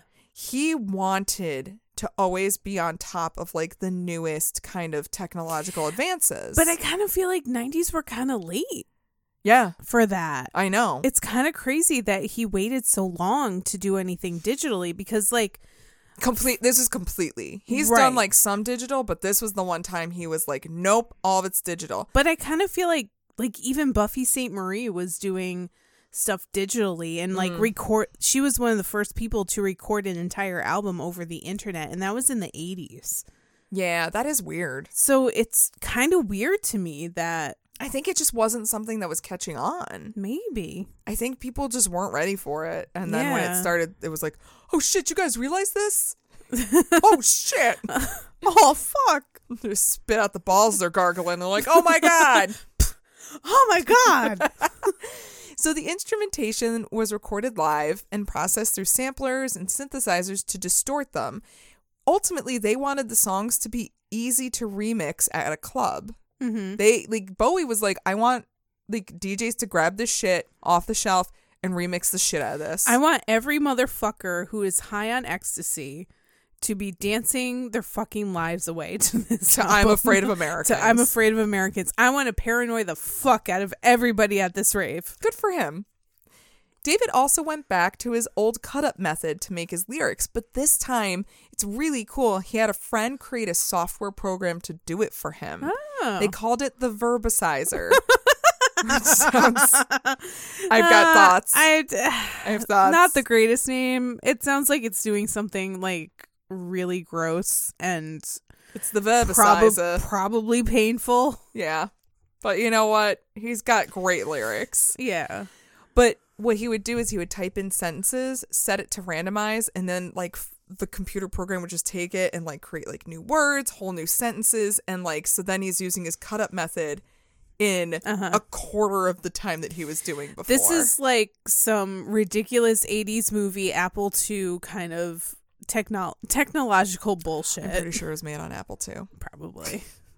If you ask me, industrial looks good on Bowie. It's a sensible step forward for the way he cre- his creative mind works. It's futuristic and dark with room to try new things. And some critics thought he was jumping on the electronical bandwagon and trying like a jungle beat drum and bass kind of album. But overall, like Earthling is a well-loved addition to his pantheon and helped to garner him more commercial success in this decade. Like it made people who were like, "Oh shit, Bowie is more than like Major Tom and Ziggy plays And Let's guitar Dance. and Let's Dance." Like, Yeah. he is a versatile fucking musician. Mm-hmm. Like, it's genuine. It is not like some lame attempt to stay hip by any fucking means. David also stayed on top of modern technology when he released his 1999 album Hours through his website as a digital download before Uh-huh. physical copies were available. What? He was actually one of the first musicians to do this. He is the exact opposite of Lars. Literally. I was thinking that when I typed these notes. I was like, hey, you know who didn't get You- Mm. pissed off about Napster? David Mm. Bowie. One of the most successful musicians in the Mm. And world. still beloved. Yeah. Look, he saw the writing on the wall. Music was going digital and would be imperative to grow with the times. Yeah. Yeah. Imagine that. Weird. What the fuck kind of mentality is that? It's called not being a total douche nozzle. It's called not being a greedy fucking piece of shit. yeah. Bowie, again, he's, you know what? Creativity was his number one. Yeah, like the money, Money was was great. probably number three. I'm what was number two? Fucking. Not anymore. He had him on to fuck. Oh God. Sorry, I just started thinking about Bowie and him on fucking. Let's continue. Gone were the days of the mercurial Bowie, highest of highs and lowest of lows. Ever changing personas, that was a thing of the past. While some thought that meant he was kind of a musical fossil, nothing could be No. farther from the fucking truth. Not at all. And at least he was getting recognized for his accomplishments, even if his current work was being overlooked. Mm-hmm. In 96, he was inducted into the Rock and Roll Hall of Fame. Guess what? We don't have to get mad about that. But also, he's a white man. But also the Hall of Fame means nothing. I know. So like But I'm just Gargle happy we my don't have balls. to. I'm just happy we don't have to get mad. yeah, I don't have to get mad about that. Right. Not like we got mad about Rush. Exactly. Yeah. And also, he received a star on the Hollywood Walk of Fame in '97. Cool. So, like, people are like, "Yo, this Bowie dude's cool." So the Scientologist can set up a booth right over it and try and give people some stress meter tests. Cool. and sell their fucking books and whatever. Yeah. Sure. That's about right. Yeah. Yeah. While those were all well and good, nothing gave David pride like the birth of his daughter. No. Lexi was born in the year 2000. The year 2000! Thank you. He took to fatherhood with all the seriousness this time around and would do his best to balance work with child rearing, but actually prioritized the latter. Yeah. And honestly, she's fucking gorgeous. She is like the absolute perfect amalgamation of David Bowie and Iman. Seriously. So he hit a point of reflection in his 50s. He got healthier physically and mel- mentally. His outlook turned into the opposite of nihilism, and now he loved his work and loved his life. And turned into a regally beautiful person. No, he glowed. Well, I know. Like, he didn't even But glow up because he, always he looked just good. glowed. He just glowed. He just glowed. Oh my god! And I think it's just because he had a really good life that he loved, and he glowed Yeah. more. Oh my god! I just realized that, and I got like, oh, no. what is that like? Are we gonna get that in our fifties? I don't think we are, but you know, we're s- you know we're We still, still have gonna dick jokes. we're gonna godsmack it in we our are going to 50s. godsmack it. And people are going to be like, they look like they're godsmacking it. Yeah, now go away. He was releasing more albums in the early aughts, Heathen in 2002, and Reality the next year. A tour for that album kicked off in October 2003, but would end prematurely in the summer of 2004. Why? It started during their show in Prague.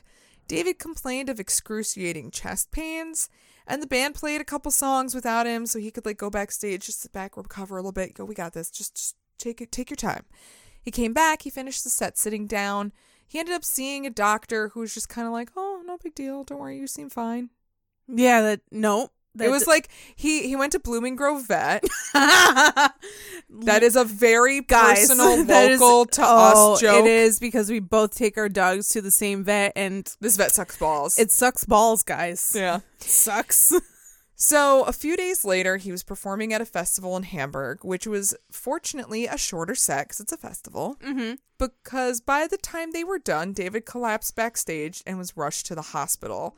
It was discovered that he had acute artery blockage and he underwent emergency angioplasty surgery. Damn. Yeah. So did they put like stints in Mm-hmm. his arteries? Mm. Yeah. He had to Dude. get like all that shit See? cleared out. Like I know a h- small handful of people who are like the healthiest people on the planet, but then they fucking have heart attacks and have to have stints Well- put in their arteries. Some people dismiss this, but I do want to remind everyone about his cocaine years and the massive amounts Yeah. of cigarettes and alcohol. Lots of um cocaine. However, this would be the last time that he would ever tour. Oh, really? That early in the 2000s? 2004, yeah. Holy shit. Because this understandably gave him pause.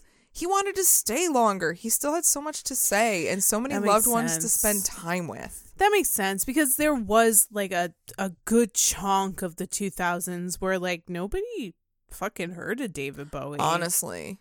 Honestly. So after this, he became like I would I want to say like a recluse, but he lived in New York City and people would say like, "Oh, how do you like not get noticed?" And it's like at this point in New York City, now you can. You Oh, yeah. yeah, because at this point like how many fucking celebrities new- live in New York City? All of them. They all live in Midtown. And honestly, Bowie can be discreet enough if he just like homeboy would just walk around with like a tattered hoodie and like some jeans and work boots and no one would look twice at him. But I think at this point in New York City, like people absolutely recognize you, but Nobody gives a fuck. it's not that nobody gives a fuck. It's just that everyone is more like "Ah, I'm not I'm just not going to say anything. But also if you want to have a gigantic fucking estate with tons of land and nobody around you to really give a fuck who you are because they're surrounded by rich people, move to upstate New York. Which is what he does. Exactly. So, in addition to their New York City home, they also bought a home up in the Catskills so they could relax and be in nature. No Oh, fucking shit. You and every other celebrity in New York State. of this, though, David Bowie says, and I quote, I'm a Capricorn. I was born to be gallivanting on a peak somewhere. Hey. So, why aren't you gallivanting on a peak somewhere right now, Ashley? Because I haven't bought a peak yet. Ah! Thank you. Although, apparently, for what it's worth, Bowie would notice if, like, people were taking pictures like paparazzi and shit Yeah. and he would always like give him a little finger yeah. so like good for you But like that's why so many celebrities, so many like uh, like established veteran musicians and actors would move upstate because you could have tons of fucking room. You could have Mm-hmm. a multi-million dollar estate, but you could also go down the street to the stop and shop and nobody's going to give a flying No fuck one's who you gonna give are a fuck. we are not impressed. I don't give a fuck who you are. If you are like standing in my way in the grocery store, I'm going to be like, "Excuse me, can you fucking move?" Can that be our new motto? Upstate New York, we are not impressed. We are not impressed. Period. Not impressed. so David would continue to act. Notable roles include playing Nikola Tesla in The Prestige. That was a fucking fantastic movie. I fucking love The Prestige. fucking love it. I don't And know it- if it still holds up, but it was go so. Oh, good. it it holds up. All right. I have it. We can watch and it again. I did not realize that Bowie was Nikola Tesla until the second time I watched it. And his helper was um fucking what's his face? Gollum. Oh, Andy Circus. Andy Circus. Yes. so good. Such a good So movie. fucking but good. also Hugh Jackman and Christian Bale, Yeah, beautiful. so good. Um, he is very much beloved for his cameo in the show Extras, where he led a group of partygoers to sing about Ricky Gervais's pug-nosed face.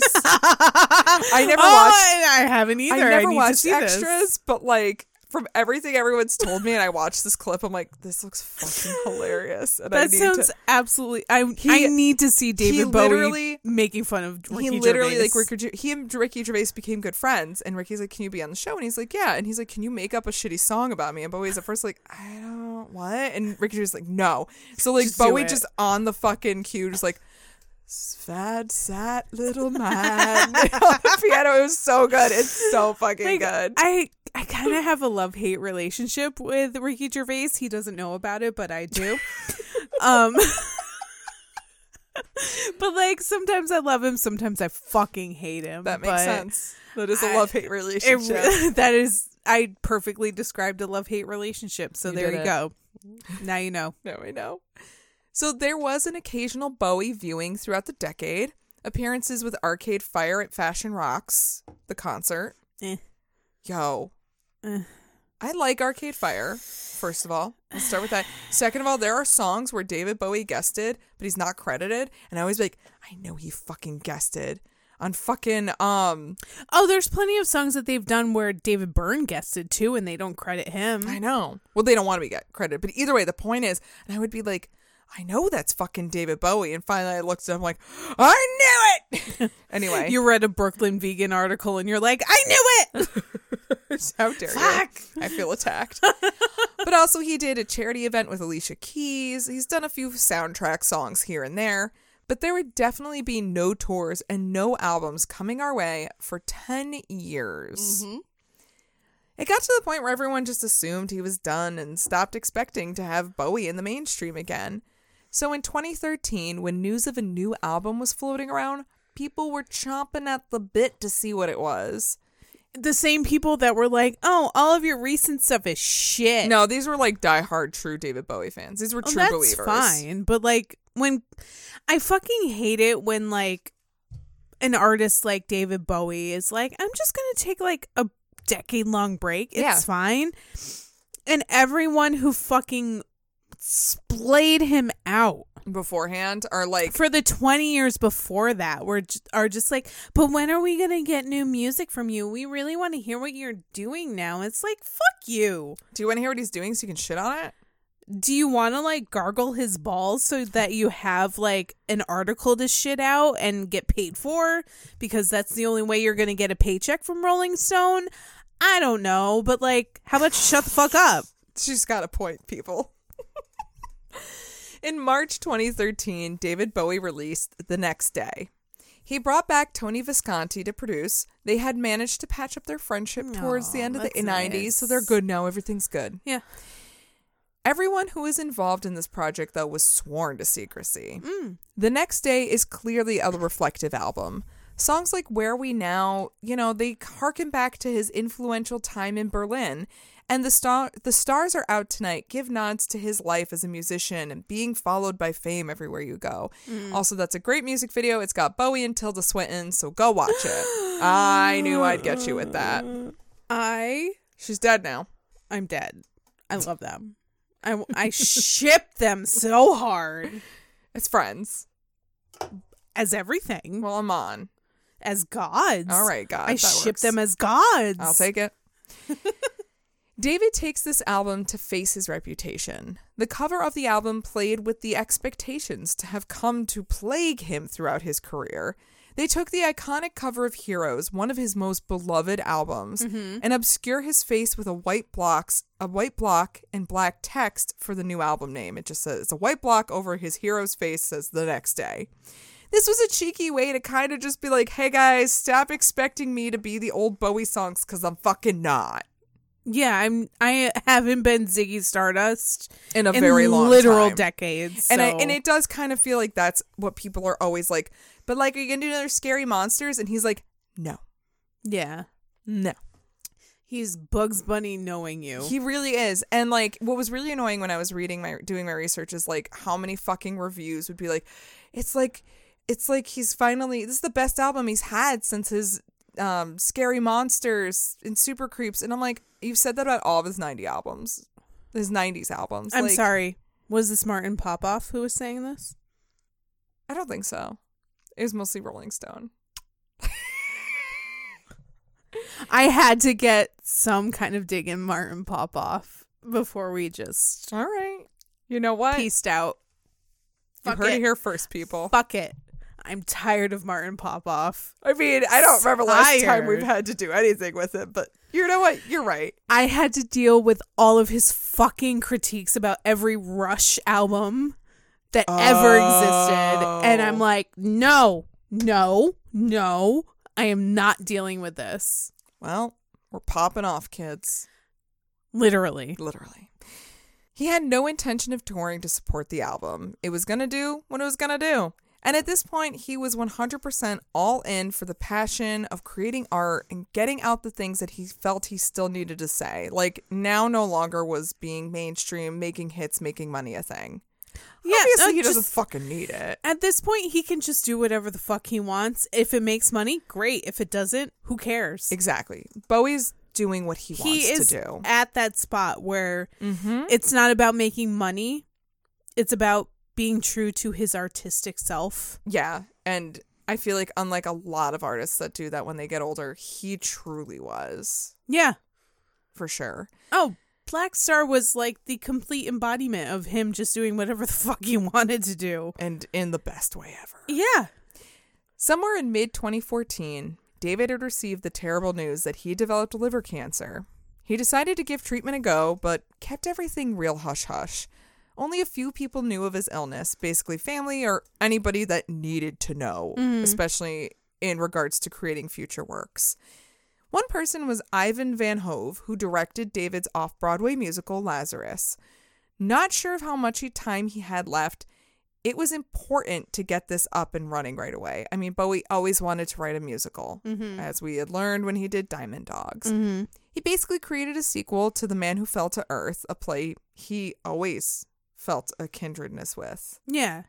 That was like the embodiment of himself. Yeah, he really felt a closeness to that character. Yeah. During production, things looked up as he fell into remission at one point. He managed to get that up and running on the 7th of December 2015. Watching that opening night, David couldn't have been any prouder or happier of everything that had been accomplished at that point. Unfortunately, remission didn't last long. Soon he was once again exhausted and stuck to a lot of bed rest. Thankfully, he at least completed his final album, Black Star, and along with it, music videos for both the titular track and one for Lazarus. Which are haunting and beautiful. Uh huh. In the Lazarus video, we see David feature one more persona, Button Eyes. But also, he pays tribute to the Thin White Duke by wearing the outfit of that black pants and shirt with the white stripes drawn on. The same outfit he wore on the back of Station to Station while, draw- while drawing the Kabbalistic Tree of Life. Black Star was released on January 6, 2016, Bowie's 69th birthday. I'm not really going to go into it because I did an entire episode on it a long time ago. Yes. Episode 7, go check it out for more of info on that. Do not look into anything before that. Please. Two days later, January 8th, David Bowie passed away in his New York City home, surrounded by his loved ones. The world grieved for his loss. From fans to fellow musicians, kind words were shared, artistic tributes created, and Bowie nights were held at clubs everywhere, containing drunks who shed their tears together. Including in our local uh club. Yeah. But um Yeah. me and our our good friend Beth who passed away a couple years ago got way Oh, too drunk. so drunk. we got like alcohol poisoning. and I remember um texting our group text and being like, We drank too much, alcohol poisoning, we can't go. So sorry. Bye. I remember my friends and I held our own uh, David Bowie karaoke tribute at the private karaoke bar. yep. The that like weekend, and yeah, I definitely got blackout. Yep. Don't remember what happened. We sang a lot. I think we cried a little. There was a lot of blackout drunk. There's a lot of blackout drunk that weekend. Yep. Black Star, blackout. Yep. It worked. People were fucking upset. I mean, We were sad guys. yo, we you know were what? really sad. it didn't happen as tragically, but this was our John Lennon. Yeah. for sure. It wasn't as abrupt and unexpected Right. and tragic. Well, like it, kind w- of it was, but it as wasn't a tragic, murder, which is fucking disgusting. which is um jolting. Yes, I guess. Um David Bowie's was jolting just because like we didn't know he had cancer. Yeah, We didn't know he was you know we didn't know we were just about to lose him. He released this album, and we're like, wait, what? And then Yeah. he dies, and you're like, this is fucking weird. and like I guess there's another element of we could have expected this if we had known, Yeah, but we didn't and there's I'm sure a lot of people felt angry that we that they didn't know that it was going to happen. but what business is it of ours? It's not our business. Yeah, That is absolutely up to the discretion of the person who's going through it. yeah, and I respect that. I Yeah. 100 percent I respect am not that. I'm not mad oh no, at in any way that he didn't tell anybody. That No. is absolutely I- his business. super respect him for it. Honestly, yeah, to anybody who keeps that news that s- something so for like almost two years, for almost 2 years that's keeps impressive. it is I'm sorry to keep going back to Rush, but like nobody knew that Neil was Mhm. sick either and he lived with his his cancer diagnosis which was a fucking brain cancer. yeah, He lived with that for two and a half, three and a half years yeah. and nobody knew. I mean, we'll go back even farther. Freddie Mercury knew he had AIDS forever, but never let Didn't anybody tell know. anybody. Because I I understand. I understand you don't want the That. attention that's going to come with a diagnosis like that that inevitably is going to result in death. Yeah, you and it- don't want that. You don't want to have to talk about No. that for you don't want your loved ones to have to deal with the paparazzi. yeah, on and you don't that. want your bandmates to have to deal with that either. No. I totally understand that. And Yeah. I nobody should ever blame him for that. No, not at all. I totally respect it. I think Yeah. it was, and I think it was all part of his design anyway, Yeah. and that's good. I'm glad he had control over that. He is an alien. He is just going back to his home planet. It's fine. It's fine. In accordance with his will, David was cremated in New Jersey a few days after his death. He wanted no big ceremony, no send off on his account. His ashes were scattered off the island of Bali, and that was that. It's the only reason to go to New Jersey, honestly. His music had since skyrocketed in sales. Even today, there are still new releases of old material and re releases of these vast collections for fans to reminisce with. I mean, Yeah. I went on the Spotify and it's like you have to scan through like 20 of these like re released albums and live shows before you Oh, get to his like remasters, yeah. re-releases, Oh my deluxe goodness. Mm-hmm. versions. Yeah. In 2017, he actually won five Grammys for Black Star. Of course he did. Because of course he did. Because that's what the Grammys do. Yup. Not that it didn't deserve it, but Right. that's what the Grammys do. Right, right. But just recently, Amon has finally spoken out in regards to the loss of her soulmate. Quarantine was unkind to us all, giving all of us too much time, and especially Amon with her thoughts. She spent the time realizing how much grief she was still carrying. I mean, fuck, it was only five years ago. Yeah. She spent much of her time in the Catskill home, going through his paintings and his books, taking the time to find solace with the loss. She said she would never marry again. David is not her late husband. He is her husband, and his presence is still felt. That makes me want to cry. Right? Like the dedication between those two. And it makes you stop and be like, he was still a person. Like Duncan lost a dad, Lexi lost Yeah. a dad, Amon lost her soulmate. Like they lost a person in their life. Right. And that's so tragic. And it's like, as sad as we are, like, I can't even begin. No, I can. I can 100% like understand and empathize with them. And Mm-hmm. I think for reasons such as that, I'm like, you know, it's tragic we lost him, but like they lost somebody who is a big person in their lives. Oh yeah, I'm like they had a far more personal view of David Bowie Of than course. any of us ever did. Yeah. So yeah, that's an even bigger loss for them because they didn't just lose David Bowie, they lost dad. They lost David Jones. Yeah. um you know as beautiful as his send off was by fans and everyone and i think you know, of course, it's all in good spirit and all to send positive love and vibes to everyone in the world. Mm-hmm. We can't even begin to touch No. or understand their grief. Fuck no. and Absolutely and I not. think that's kind of always like my thing of like I'll be sad on my own terms in my own way, but like shit, I can't even. My my actual like genuine like love and thoughts do go to them cuz losing someone sucks. that's you know Fucking what tell me about it. long and short of it. Li- yeah, losing someone sucks, especially someone who is so close to you. Yeah.